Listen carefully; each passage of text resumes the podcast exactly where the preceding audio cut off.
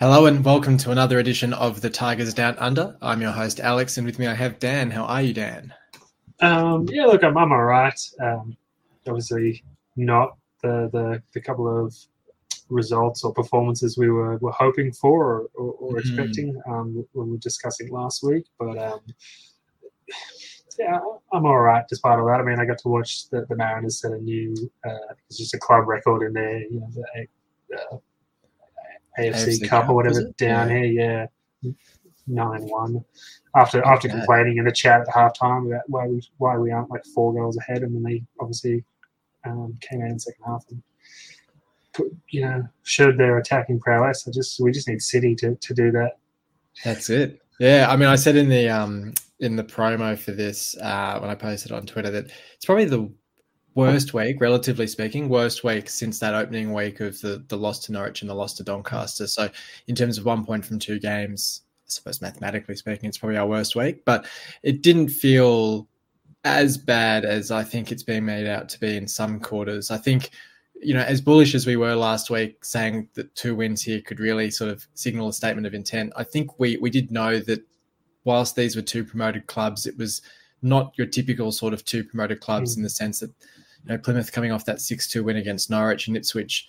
I mean, almost, all, you know, if not for Leicester, they're, they're having the best start to a championship season mm. almost of all time. So um, they're, they're two sides that have really started quite brightly. Um, and I don't think it's um, as poor a two results as as it'll look. I think in the fullness of time, it's not not as bad as it looks. But look, we'll, we'll start with that Plymouth game, which was on the weekend um, a little while ago now.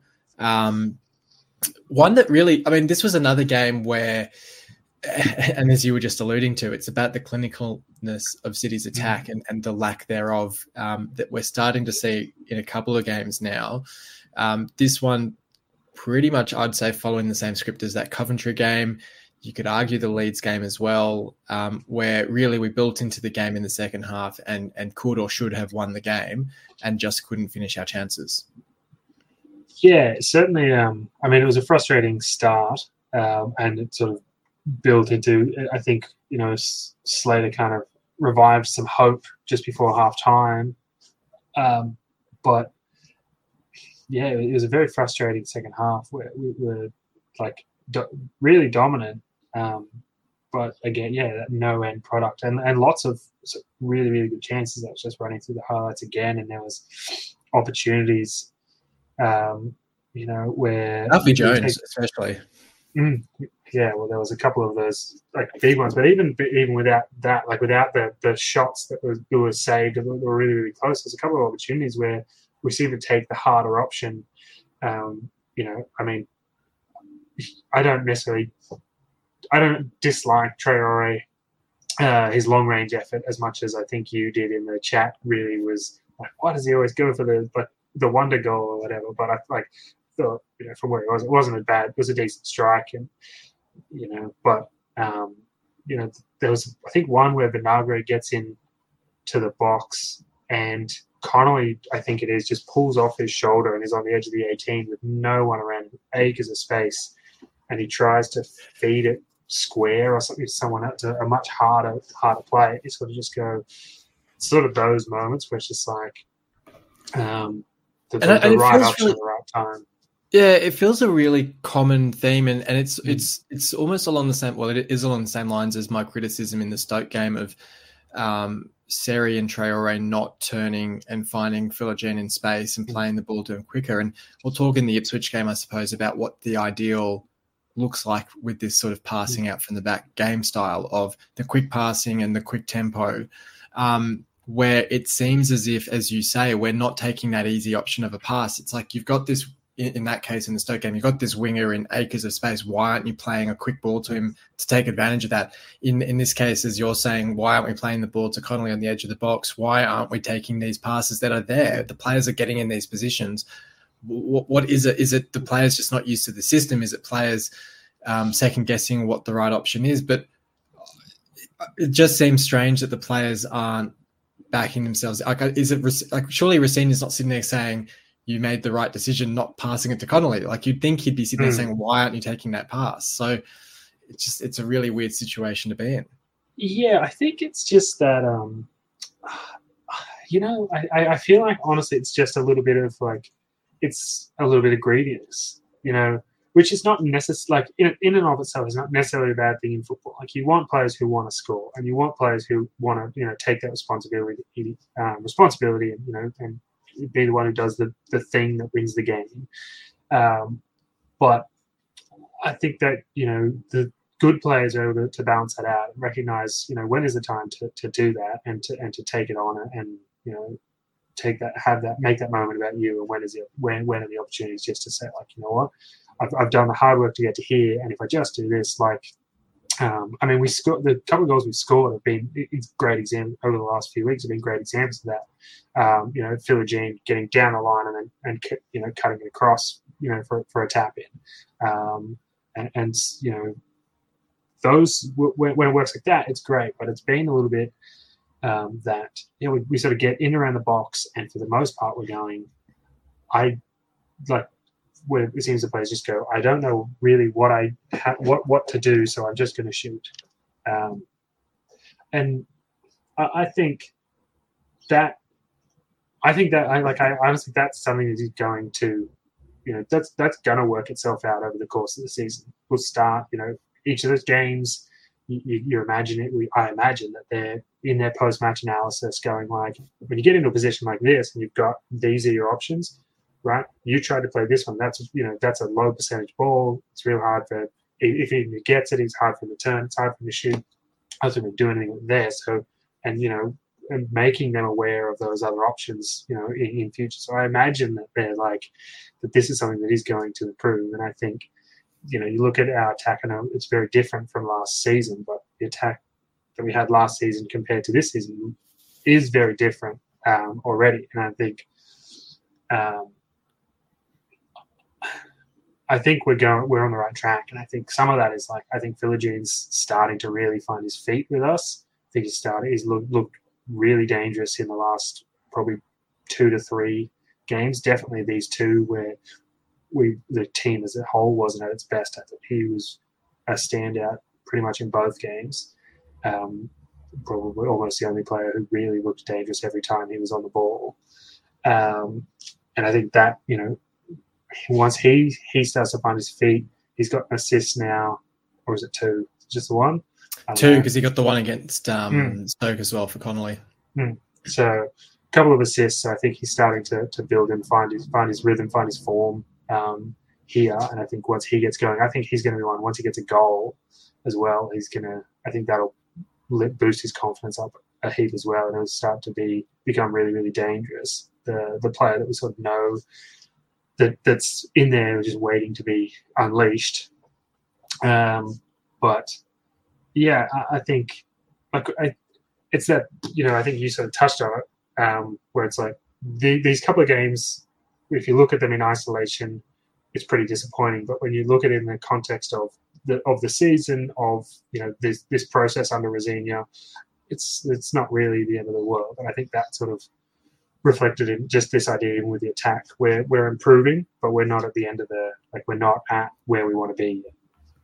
You mentioned our attack last season, and I can't help but think, in terms of our lack of clinicalness in front of goal, there's a certain striker playing for Metz over in France who um, could be a pretty handy addition to this attack in um, Estupiñán. And I, I can't help but think, especially with the fact that we weren't able to get Keinan Davis in from Aston Villa, that we've definitely gone in one striker light in that attacking um, department. And it seems to me, and look, we did see both of them start against Ipswich, and, and I mean, Connolly ended up with a bit of a knock in that game, which was a concern. But it seemed to me, given that, uh, again, Delap didn't start against Plymouth, that Rosenior is rightly um, conscious of the fact that if we start with both strikers in Connolly and Delap, then we don't a don't have anyone to come off the bench to replace them who's a like for like. But b if one of them then picks up a knock, you're in a much more precarious position as well. So it does seem as if our uh, inability or our the, the nature of our transfer business towards the end of the window has in some way tied our hands a little bit with how we line up in games. Now, I mean, as I said, we saw both of them start against Ipswich, but it does I, I can't help but feel if we'd kept hold of Oscar, even though he doesn't necessarily play that more um, passing game, in, or you know, and he, he's not going to do it to lap sort of roll in the side. but you throw him on for the last 30 minutes, he's someone who can get you a goal in the box quite capably. Yeah, I think um, I, I think it was it seemed to be like I, I agree. I think he would have been really valuable to have kept and just given us something a little bit different um, in that forward area. Um, someone who realistically is going to play as as a you know as a number nine, you know, a target man, mm. someone who's going to mm. stay up top. Um, you know, I hear lot, I see lots of comments about people going, why why don't we play play Delap through the middle because he's bigger and more physical? Well, you know, Oscar fills that um, space as well. Um, he'd be, I mean, all of those balls just coming in around the six yard box. That's sort of his his you know bread and butter, and that's sort of he, how he wants to or seems to want to score his goals. Whereas um, you know Connolly Delap, they're going to really benefit from you know sort of being in those wider positions, being off the shoulder, and being able to to, to run at, get behind, get around a defender, um, and be coming into the box at pace versus um, you know really just I mean Connolly's doing okay with his five um, in that central position, but I think um, yeah, it was it was an interesting one, and I I know Rosenior says he doesn't it didn't fit the style like the style that he wants to play, but I think it, once you get to that the point of the attack, as you said, like how much passing around does he really have to do?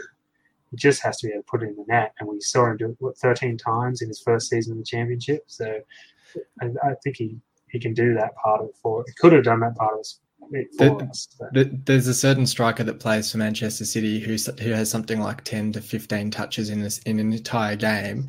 Um, but he scored something like was it 60 goals last season like you don't need to be an intricate passer to fit into a style like that and to actually succeed um, but look we'll leave that one there um, final point on this game before we moved on. Um, did after the game sort of call out there was a bit of booing that took off after their goal, and you know we played it around a bit at the back and um, almost coughed up a second goal as well. And um, I, I, do find it um, an interesting one, and, and, we'll talk about it a bit more with the Ipswich game as well, where they've kind of gone through a similar transition of styles. But I do wonder with the nature of the game that we're trying to play. And, and I suppose, particularly because we are having this issue with urgency where we're not playing a fast style of play, whether there is that added frustration, and particularly at home when we go a goal down, whether, you know, we're looking at the fact that before Ipswich, we'd won three games in a row away whilst we'd drawn three games at home.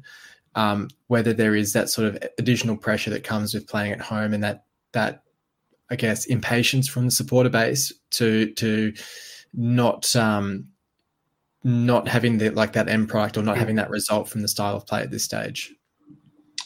Yeah, look, it's certainly um, it's a it's a tough one, I think, because like obviously, like you want to go out and you want you know, obviously like you we want a sold out stadium. You want to be playing in front of your, your home fans. Um, but I think I, I think unfortunately, like we, it's just sort of where we are at in in our progression. And I like, as you sort of said, like with with with Ipswich and you know some of the comments from their fans and things as well about like that it wasn't they it's not they weren't always as as clinical as they are now in that system. There was you know there were teething problems and there were frustrations along the way. So um and that but like if you just you can't just get to like a home game and go, okay, well we we we have to appease the fans here and make them happy. So we we go away. We don't worry about the system we're trying to build into. That's just you know the, the long term goal.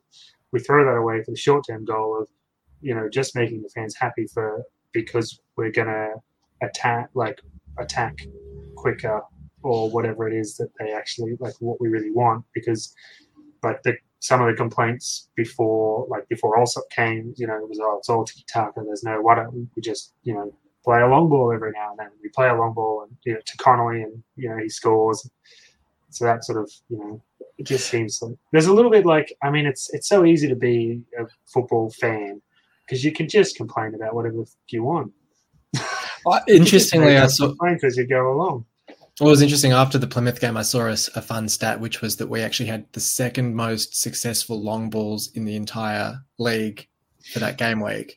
So you sort of think, if the frustration coming away from the Plymouth game is why aren't we playing it long more? Why aren't we going up up top more direct, etc.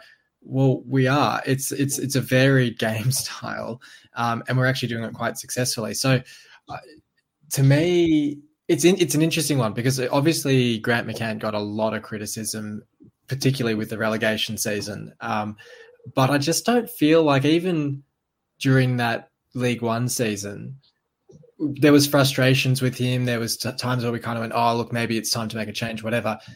But there was never. I don't think there was ever this sort of like scrutiny and frustration and impatience and and anger about the playing style when we were sitting there in League One, having just gone through a relegation under the manager, and and we've got Rosenior who righted the ship last season, got us playing pretty de- decent football. We're now sitting, you know, equal on points with the top six um, a season later, you know, sort of less than 12 months later. I, I just I can't quite understand I can't, can't quite fathom where this um, is. It, I almost wonder if it's because of Acun and the expectations. That's what I was just saying. I was just thinking like I, part, it's almost like that. It's almost like that's ra- like raised everyone's expectations and therefore they're being more critical. Yeah, I think I think part of it is is that like everyone was so um, everyone was so disillusioned with the Allams and how everything was run that it was just like you know, like yeah, it was frustrating the way McCann, you know, was stuck to his system and wouldn't change. But you sort of go, oh well, we all know that um, Ehab was was picking the team when Bruce was in charge, so he's probably picked the you know telling him what style to play. So you know, no point complaining too much. Whereas you know now it's like, oh, we've got this new owner, and he's putting money into the club, and he's or he's, his first like speech the, about the club was you know a dream of taking us to the Premier League, and oh, and so everyone sort of got not carried away because I do want you know, I want to be excited by the proposition and feel that that see that as a realistic dream. Um, but it does feel like a little bit where we've we've sort of ridden that wave and you know maybe lost track of of, of kind of where where we are at. We're not you know that it was never a one season dream. It's probably not even a two season dream. Like, but that's the goal is to turn us into a club that's one sustainable and two improving and you know can get into the Premier League and actually you know work to, to stay there um, you know for, for a time. So I think um, I, I don't know, but yeah, it's it's to me, to me, to, it comes across to me like if um, Brighton fans were saying we want to get rid of De Zerbi because we're not challenging for the title this season. Like, what are we doing, guys? Yeah. We should be challenging. Like, it just feels very. Um, mm-hmm. We're sort of trying to run before we walk, and as you say, like it might not be. Well, most likely won't be this season. It'll probably be next season where we can really set ourselves for a proper, not only playoff but potentially top two push um, once the squad develops and grows together. Um, but we have been talking about this game for 20 minutes. We'll, we'll, we'll do our votes for this game. We'll talk about that, talk about the Ipswich game as well. Um, so I'll start with you for your votes. All right. So uh, I normally ramble a bit with this, and we've done plenty of rambling, so I'll just be um, short and sweet. I go on three points to Philogene, two points to Slater, and one point to Tyler Morton. Yeah, very nice. I, have gone for the same three players in a different order. I've gone Morton for the three. We haven't really touched on him, but I thought he had a um, really good game um, for us in midfield. And I think was this his first start? Or was yeah? Uh, no, did he start against Stoke as well? I can't remember. But um, I think so. I think he, I think it was his second start. Second start, yeah. So he he. I mean, we'll talk about it more with the Ipswich game, but he well, I suppose with the Slater injury, um, uh, makes it a bit of a less interesting discussion. But I, I, thought initially I would have seen him coming into the side to replace Slater, but I think Seri's form is something to talk about as well. But um, we'll put that aside, considering Slater's now out for a little while anyway. Um, yeah, Philogene for the two. I thought, like you, he had a terrific game. Um, probably dropped off a little bit in the second half, which we saw again against Ipswich, but still easily one of our best. And yes, later I gave the 1.2 for the goal. And um, I think we definitely saw in that Ipswich game, you know, a lot of people say, what does he add to the team? Why is he playing every week? Rah, rah, rah. Mm. You see when he's, you, you notice when he's not playing, like he, yeah. he does do a lot of stuff for the side. So yeah, one vote for him. Um, Okay, so Ipswich was uh, yesterday morning where we had Greaves, Coyle, and Delap back into the side uh, for Vinagre, McLoughlin, and Slater, who, as we just said, yeah, out for two months with that hamstring injury, which is a real shame. Um, Yeah, look, this was an intense one. Like this is probably the first time I've seen Ipswich properly, and like you hear about them, but then when you actually see them play, it's just like it's it's all action. Mm. Um, they scored pretty early in the game. Um, look, in fairness, I actually thought we looked really good after that. I mean, it was probably from about what was it, the fifteen or twenty minute mark when that Connolly had that knock and Rosenior had a mm. chat to everyone, and I think you'd said in the chat it's going to be a long way half time to get the oh, no. break, but but he, yeah. he he got it in a lot early. And look, this is one of those things where he cops a lot of criticism, but I got to say, like, as a manager who can actually do well on game day and actually change mm. things around, Rosenior makes it makes a difference. Like he mm. Obviously it didn't impact the result, but you saw on the pitch like the difference. I thought for yeah. the majority of that half, where Ipswich were pressing us, they were doing doing what they do, but we were actually getting a lot of space, getting the ball through them, and starting to actually take a lot of dominance in possession where I to the point where I thought, look, we're back in this, we're a chance of getting a goal here. And I think it was Connolly missed that chance from Delap. Um, Philogene had that shot, which um, was a really good chance to take as well. And then, you know, they scored just before half time, which which sort of, you know, our heads drop a bit after that. But that was probably the, the biggest positive was that first half. Yeah, look, it it was um it it was an education um, and some people are, you know, disappointed. Oh, I'm, I'm, I'm, disappointed, but some people are, I don't know, furious or like uh, about the, the result and about the performance. And it's one of those, like, if this was the end of the season and we made the playoffs and Ipswich had somehow like fallen to third or something, and this was the first leg of the playoffs and we played like that, yeah, I'd be furious. I'd be, you know, I'd be irate. But we're 10 games into the season. We've got points in eight of the games so far. I don't really understand like what the what the deal is, why everyone's why it seems that there are so many people who are so upset or disappointed or frustrated with where we're at. People who would even like as much going like, oh well we're and then like we're currently ninth or something goes like we're equal fifth. That's yeah. realistically we're equal fifth there's five, six teams or something on 16 points, and you know we're one of them. We're three points or four, like three points behind fourth and four points behind third. Like it's never mind first and second. They're really light years away already somehow. Um, but like it's you know it's just, it's the championship.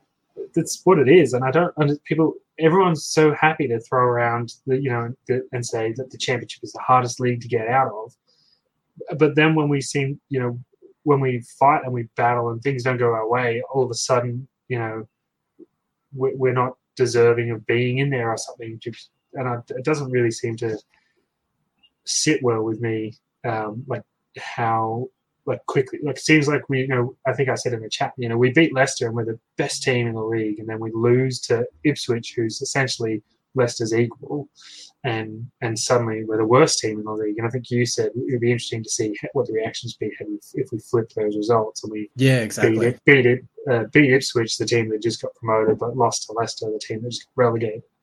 Um, and I think there's probably is something to that, the the psychology of.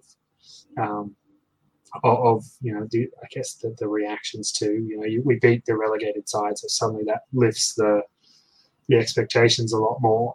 Um, but yeah, look, it was frustrating. I think you know credit to Ipswich because they play a really positive brand of football and they do it really really well, and um, they made it difficult for us. But I think as as you say, like that first period, the first twenty minutes or so, we were just getting run ragged, and we couldn't quite seem to match it up. And I think in the post match he said he basically said it uh, when Connolly went down. I got a chance to speak to everyone. I, you know, we switched to go man for man, um, and that you know seemed to work. And then they, they tweaked again at half time to, to do it slightly differently. Um, and you saw once they went man for man in defence, that it meant when they were when we were winning the ball, um, for whatever reason, it wasn't. It seemed like it was easier for us to then break through that press um, yeah. switch it out the other side. And I, we, you know, we let um, you know Delap go down the right side a few times through that um, through breaking that press, which seemed to also be, you know, having someone. It, it wasn't a lat. We weren't passing laterally to try and break the press. We were drop playing it, dropping it deep, and then going through the line. Um, that way. It seemed to be because I think a couple of times it was it was dropped to like from Coyle to Greaves, who then played it through to the midfield, and then we went out. But um, that first little period, it seemed like if we broke it, like broke it down the left, Philogene just sort of turned and was and was just going. But it seemed, you know, all the all the bodies are in that that space. Yeah, yeah. This wasn't quite working, but you know, a couple of tweaks, and I think you know, like our performance for in general got I think got better as the game went on. I think you know even late we were pushing we were pushing to try and get you know get a goal um, quite quite hard in the last you know 15 or 20 minutes, but it was just a lack of like decisiveness and sort of clinicalness in just general play. Too many times where we went to pass into the midfield and that pass, you know, went astray, was eat or was you know too soft or too hard that allowed you know Ipswich to pick it off. Too many times, even when we went to pass it out out of our back out, um, ourselves, we went to like you know we, we play a ball out to the um, you know Coyle or, or when he came on, and he's you know, he ch- makes that run and then he's got to hold and he's got to wait for that ball to get to him. It's just like those little things, you know, those passes need to be right. They need to be in front of them. They need to have the right pace on them.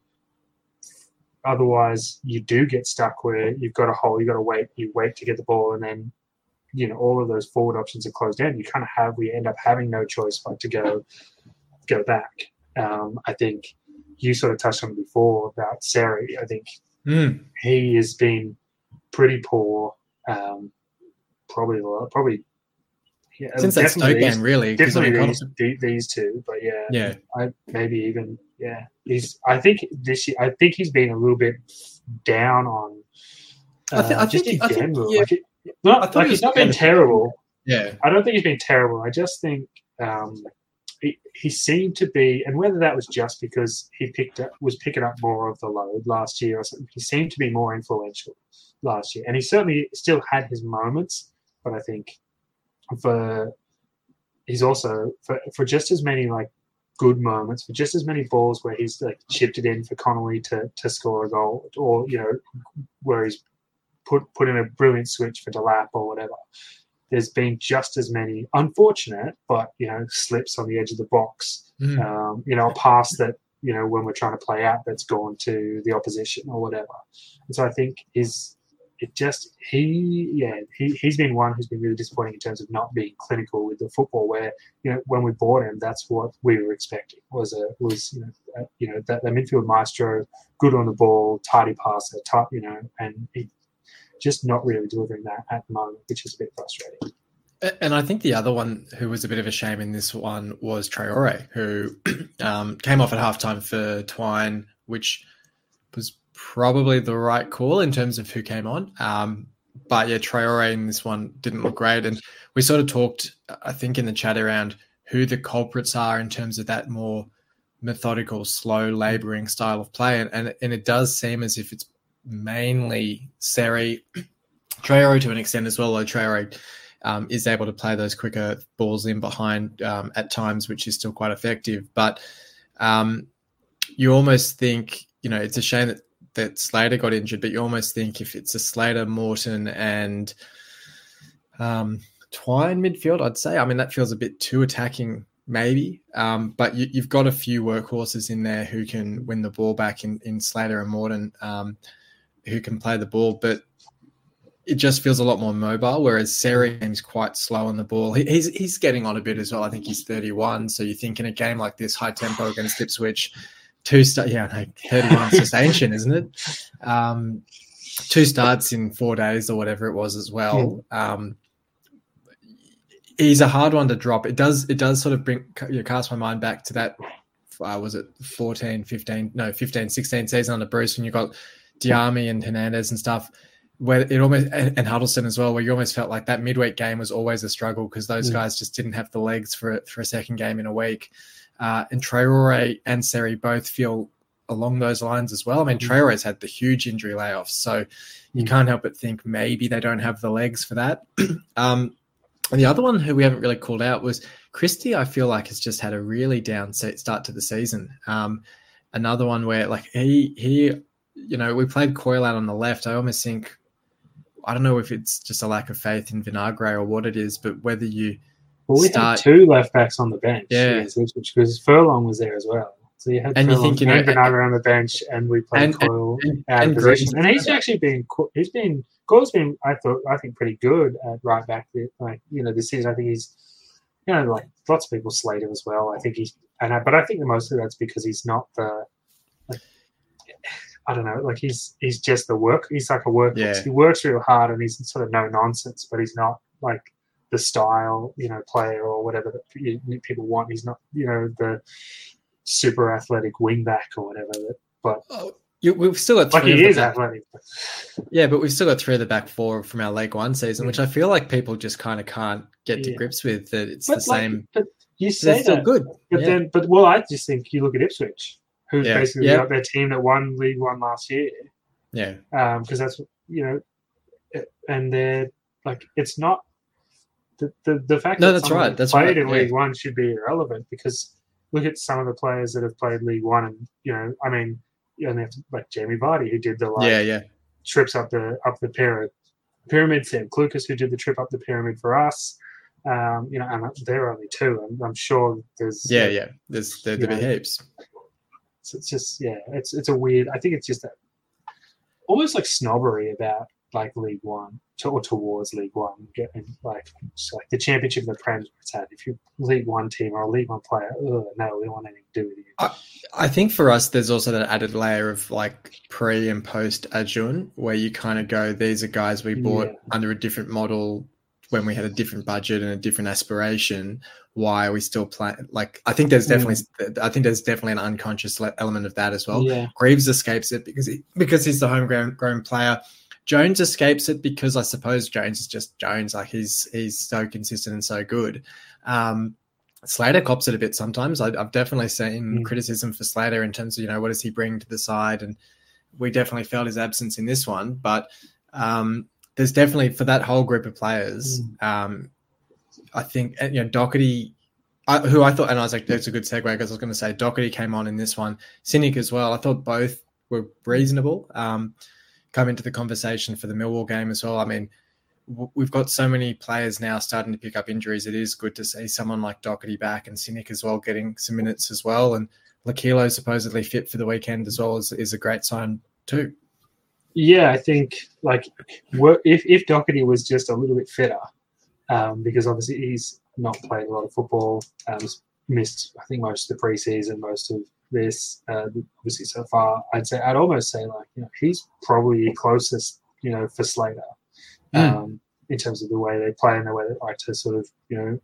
You know the big engine and like to you know get run run into the channels and you know work you know do all that. Um, he's probably closer, but I don't think he's he's certainly not going to be fit enough to start, um, which is a shame. I th- yeah, but again with um, with Sinik, I thought was was really good and it was a great. Oh, I obviously just had the chat like before I came on and got told like yeah we need to move the ball quicker, just get in like one touch pass, like just let's move around.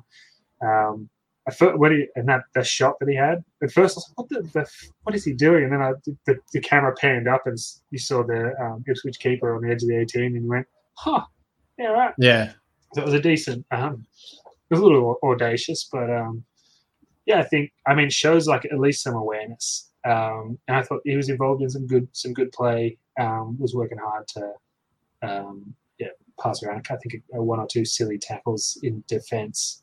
Classic classic uh, classic um, wingers or classic forwards tackles. Um, but I thought, yeah, I thought it was, I mean, it was good to see them return from injury, um, and I think even just for seeing, just to see him, like, it, just to put in a, a good performance because I think the couple of times we saw him last year, last season, he just never really seemed to to look like he was going to fit in or look like he was capable or really seem like he had that much to offer. But I thought, um, yeah, he looked like, I mean, as as good as pretty much as Lokilo or you know any of those guys that are just sort of coming off the bench to fill those um, spaces late in games. So it was good to see. Yeah, good to see the return. Yeah, and look, he made his way into my votes. He got the one vote for me. Um, I gave the three to Philogene. Um, this is a tough game to pick votes from, I thought, because it was just a game that it felt like backs against the walls for for a large Mm. chunk of it. Um, and I gave the two votes to Delap. We are sort of talking about him before. It's funny with Delap playing on that right wing. Um, it sort of reminds me of, um, you know, and, and and my club actually did it during last season, where you you try a new style of tactic for a game, and it works, and you win the game against unex- uh, against expectations, and you go, oh, geez, we should try this every game. It's going to win us all these games. Because Delap on the right wing against Leicester was brilliant, and it worked, and we won the game.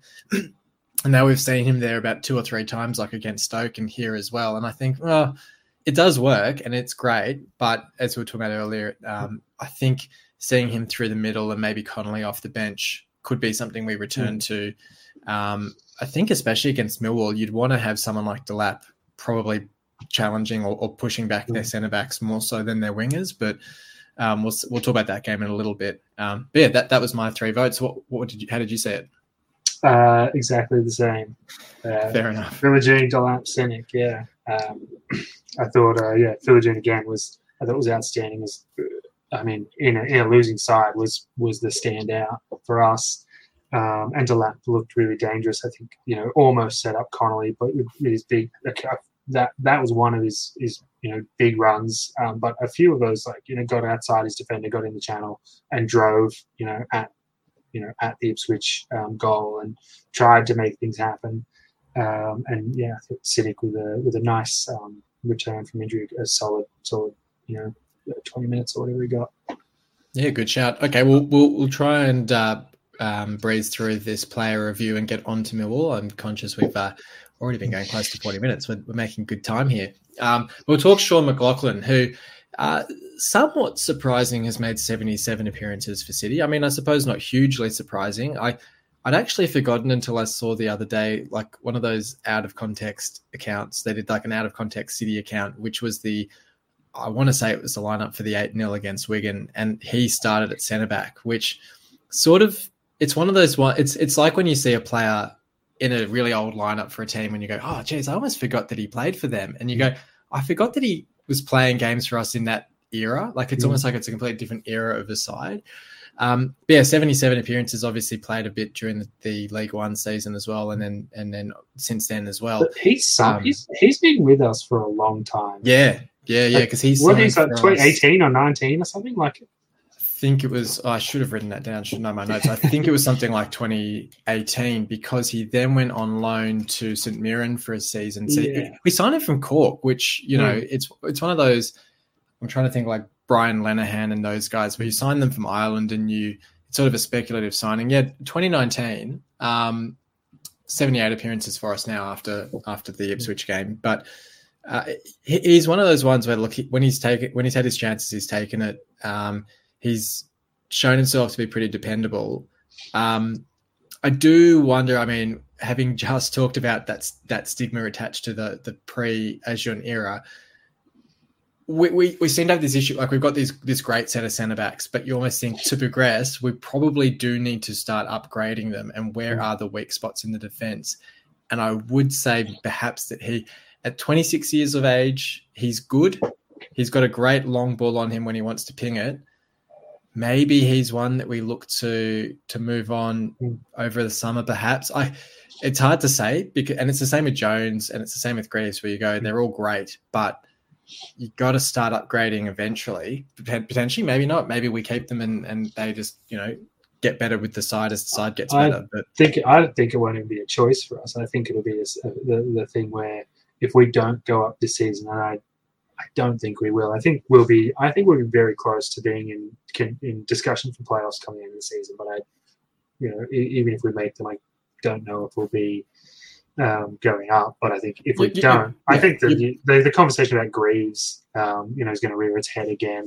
Um, I think someone will come in for him, and I think if enough money is offered, I think regardless of hometown hero status, regardless of anything else, I think he might go, and that then is an opportunity. I don't think like the, the, the advantage that Greaves has over, over McLoughlin is his age, realistically. Mm, yeah. Um, and I think if he went, then that gives you the money to then go, okay, well, let's go and try and bring someone in um, to and make that upgrade. Then I, I, I don't really know if selling, yeah, I can't see it playing out where we sell one um, by choice to, to to make that to fund an upgrade. I think it's sort of going to be more that someone comes in and says, "We'll give you, you know, we'll give you 12 million for Greaves or whatever," and we go, "All right." Mm. well, because I think we signed McLoughlin and Jones to longer term deals last mm-hmm. summer um, off the back of interest in both of them. Um, so it does seem as if there's that interest there in McLoughlin. I just feel like, I mean, it's look, it's interesting because we sold Figueiredo in the summer and didn't really replace him because we've got Andy Smith, who's, who's sort of that that next option in line. I just wondered now at 26 whether we're, we're looking at McLoughlin and saying it was always going to be two of the three of Greaves, Jones, McLoughlin. McLoughlin's sort of on the outer. and I take your point as well. I think Greaves probably goes in the summer. It feels like before I guess my, my, other question would be if yeah. you it, it, if like you bring in an upgrade, who then out of Greaves and Jones is replaced by your upgrade? Well, I suppose the way I'd say it is you'd almost be going Greaves out, McLoughlin out, and then you're upgrading Greaves to a better player, and then you're bringing in a younger player as the understudy to replace McLoughlin almost. So you're going like two out so, and then so, going so, one up okay, so, so, so Andy Smith becomes our new Sean McLoughlin, potentially. I suppose, yeah, yeah. In in theory, as a cheap option, um, and then okay, so then we get rid of potentially two, and then we. So you'd almost go. You'd almost go. Yeah, you're selling Greaves yeah. and McLoughlin. Potentially, you're upgrading like the starting player. Yeah. You're upgrading to a better player to start, and then you're bringing in maybe not a cheap, maybe you bring in like mm. a hmm. highly promising centre back from a Premier League club for a decent fee, but one who's happy to develop and, and not start every game. Um, where or we do another um, loan, loan, loan buy because yeah. we've done we had um, was it uh, Tomori? We had yeah, well, the more recent one was um, but, Di'Shon Bernard, who who wasn't. Oh yeah, yeah. Um, but I, I, just feel like at 26 now, McLoughlin's probably getting yeah. look, and, and this is you know with this player review, we sort of assess their time. I think he's had a great like mm. for how much we would have paid for him from Cork, um, for what the expectations would have been when he came in. I think he's been really serviceable, really good. Um, he's probably in that Ingram category of when he's gone.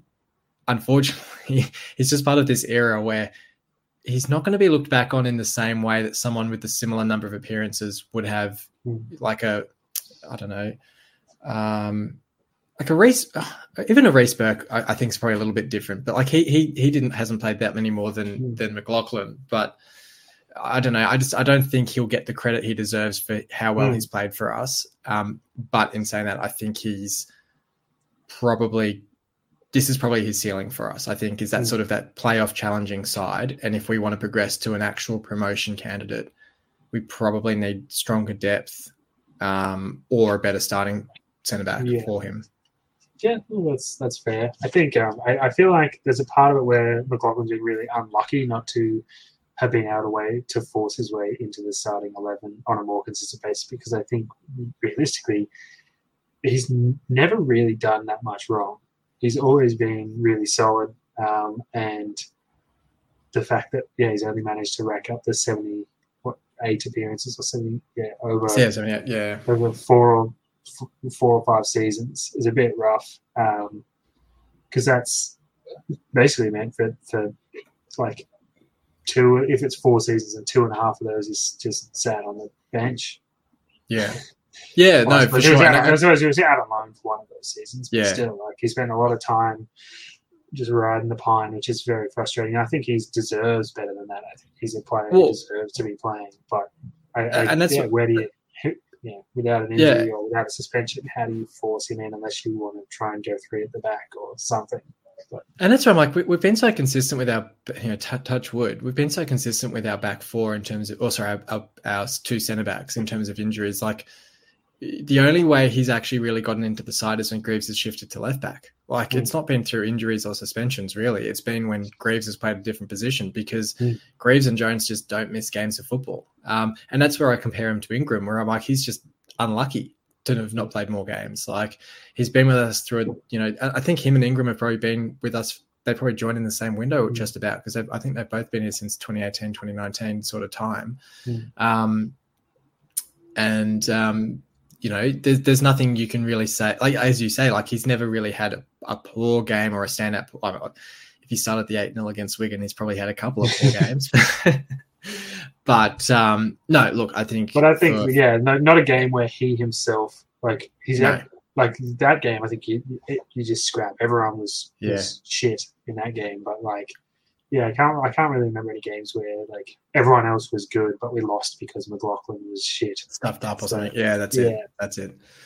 Uh, well, let's let's talk Millwall now. Let's round things off with the game against Millwall. There's a couple of players uh, at Millwall to be reunited with. Obviously, Ryan Longman can't play against us because he's there on loan. But uh, George Honeyman, I haven't actually heard too much about him this season. I assume he's been playing for them, um, but I think George Long left them in the summer. I want to say so. I think it's only those two uh, that we'd come up against on the weekend. I'm just having a look at their lineups now. Um, yes, okay, he was an unused substitute against Plymouth, which is interesting. But um, they've got two wins in their last five. They did beat Plymouth, um, our most, our second most recent opponents, um, midweek. Um, so struggling a little bit. It, it's Gary Rowett's under probably a little bit of pressure there now, having missed the playoffs a couple of times with them, and now having a bit of a rocky start to the season. And I think with managers who have that more dour defensive style of football once the results evaporate a little bit, the pressure definitely comes on a lot quicker. Um, so it'll be an interesting game in that sense. I think if we were to win reasonably comfortably, um, it might be an interesting time for Gary Rowett there. It it feels a little bit to me like quite a comparative game to the Stoke fixture, um, going away to a side who've been generally pretty decent, pretty solid, but going through a bit of a rough patch. Um, and, and, as a result, a game that, that we really should be targeting for the three points to bounce back from, you know, the last two fixtures for us. Yeah, no, I um, I've tipped us to to, to bounce back um, in uh, in our in our um, uh, prediction league, but uh, I think I I think everyone, you know, the, the, players, coaching staff, everyone, you know, can see that these last the one point from these last two games is disappointing. I, I think it, it, I think that as well. You know, had we beaten Ipswich, uh, sorry, had we beaten Plymouth and still lost Ipswich, I don't think it would have maybe been as felt as as frustrating as it was. Um, but I think just a one point from those two was was was pretty dour. I think this is a really good opportunity um, to to bounce back, to um, to, to I guess like re- re- recover some some form, some pride, some something because there's not many you know, I, know we, we out, we they they tried and they went okay, but I think you know Ipswich really outplayed us, and so this is a good opportunity for the for us to to our players to stamp you know stamp their their authority on a game again um, before they before we have those that couple of week breaks. So it's always good to go into those breaks um, on the back of a victory. So I'm hoping we can um, hoping we I'm com- I'm confident that we can manage that. Yeah, I, I think um, I think it's a good opportunity for us. And as we touched on earlier, there's a couple of players pushing for returns from injuries now. Lokilo back, Sinik building up some fitness, Doherty maybe for minutes off the bench again. Um, I suppose the only flag out of the Ipswich game was Coyle's um, head knock. Whether that mm. keeps him out again, uh, I know he missed a week previously, so he missed the Plymouth game through the I, to be honest, I didn't even realize that they had concussion protocols in football. Mm.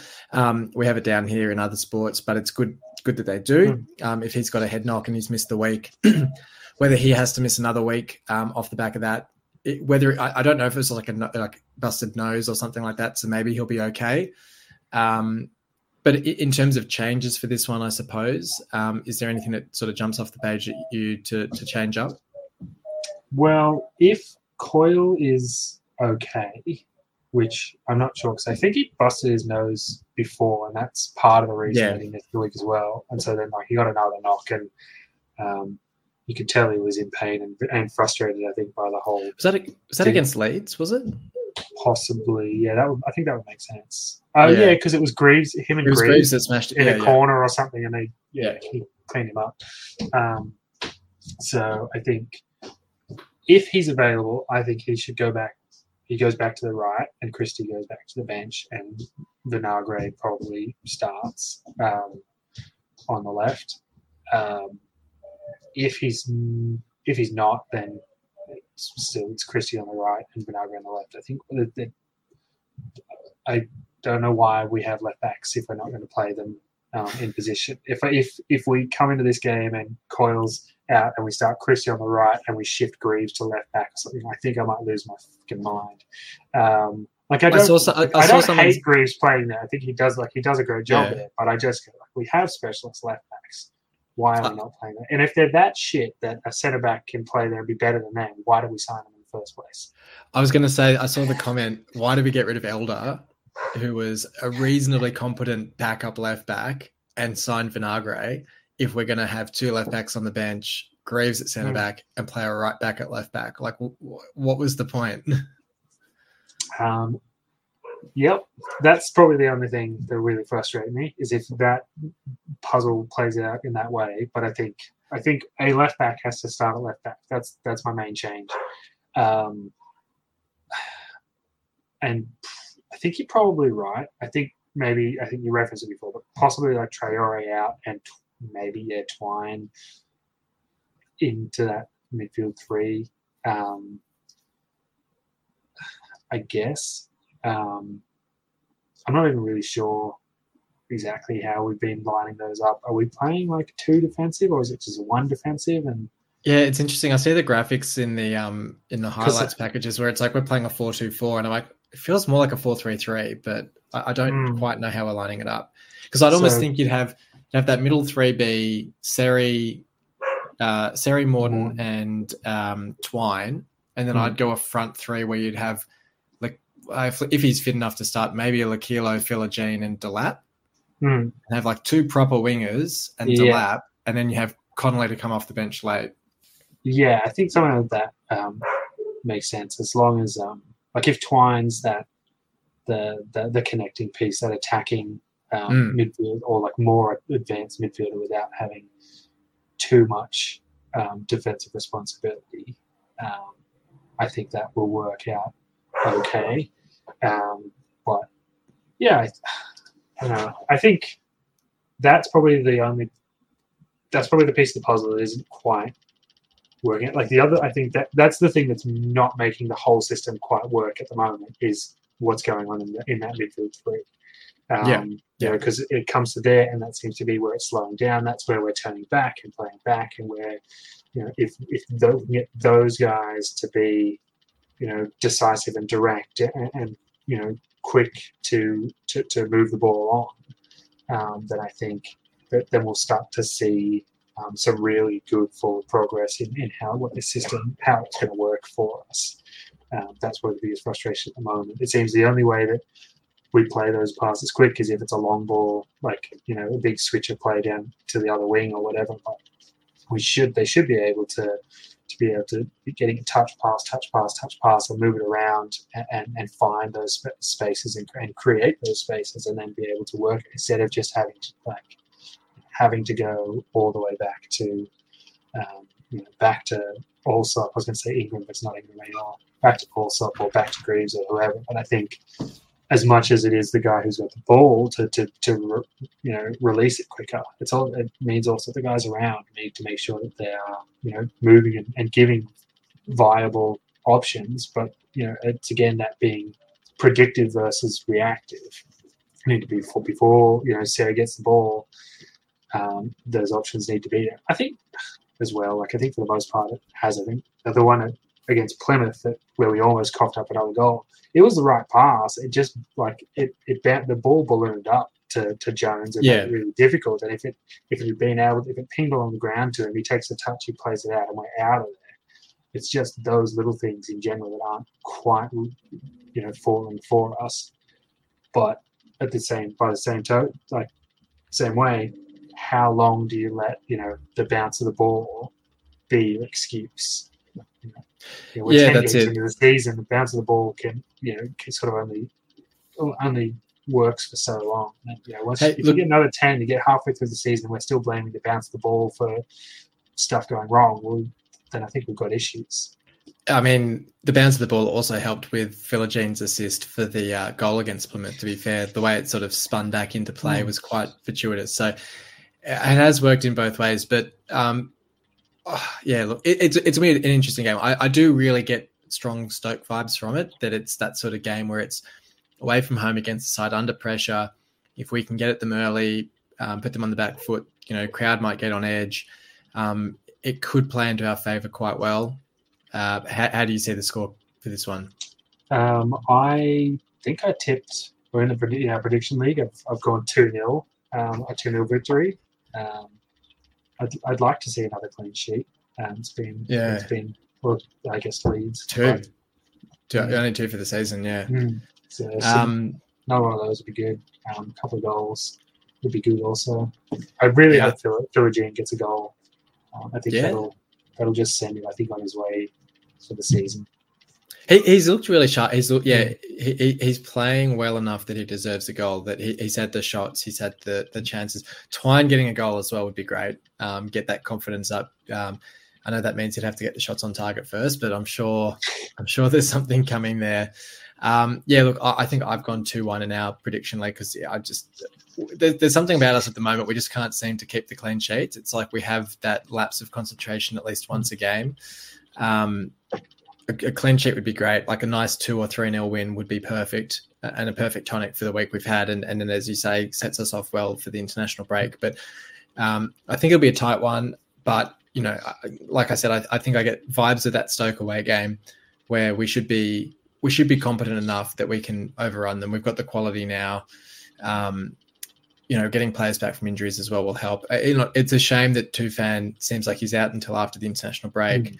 Mm. Um, so we'll have to see how that one fares. But you know, on the whole, um, pretty confident heading into this one. So look, should be a good game. Um, and uh, we'll certainly be back to chat about it after the international break. Um, but until then, thanks for joining me for this one, Dan. No worries. It turns out we don't need Logan to go for an hour anyway. That's it. Yeah, it's been it's been a nice long one. Lots to talk about. Uh, so hopefully everyone enjoyed listening into this one. We'll be back after the international break. But until then, come on, City. You've been listening to the official Hull City Australia podcast, The Tigers Down Under. For more discussion, join us on Facebook at the Hull City AFC Australia Facebook group or follow us on Twitter at Hull City AFC Oz. The music was created by Amber and Black.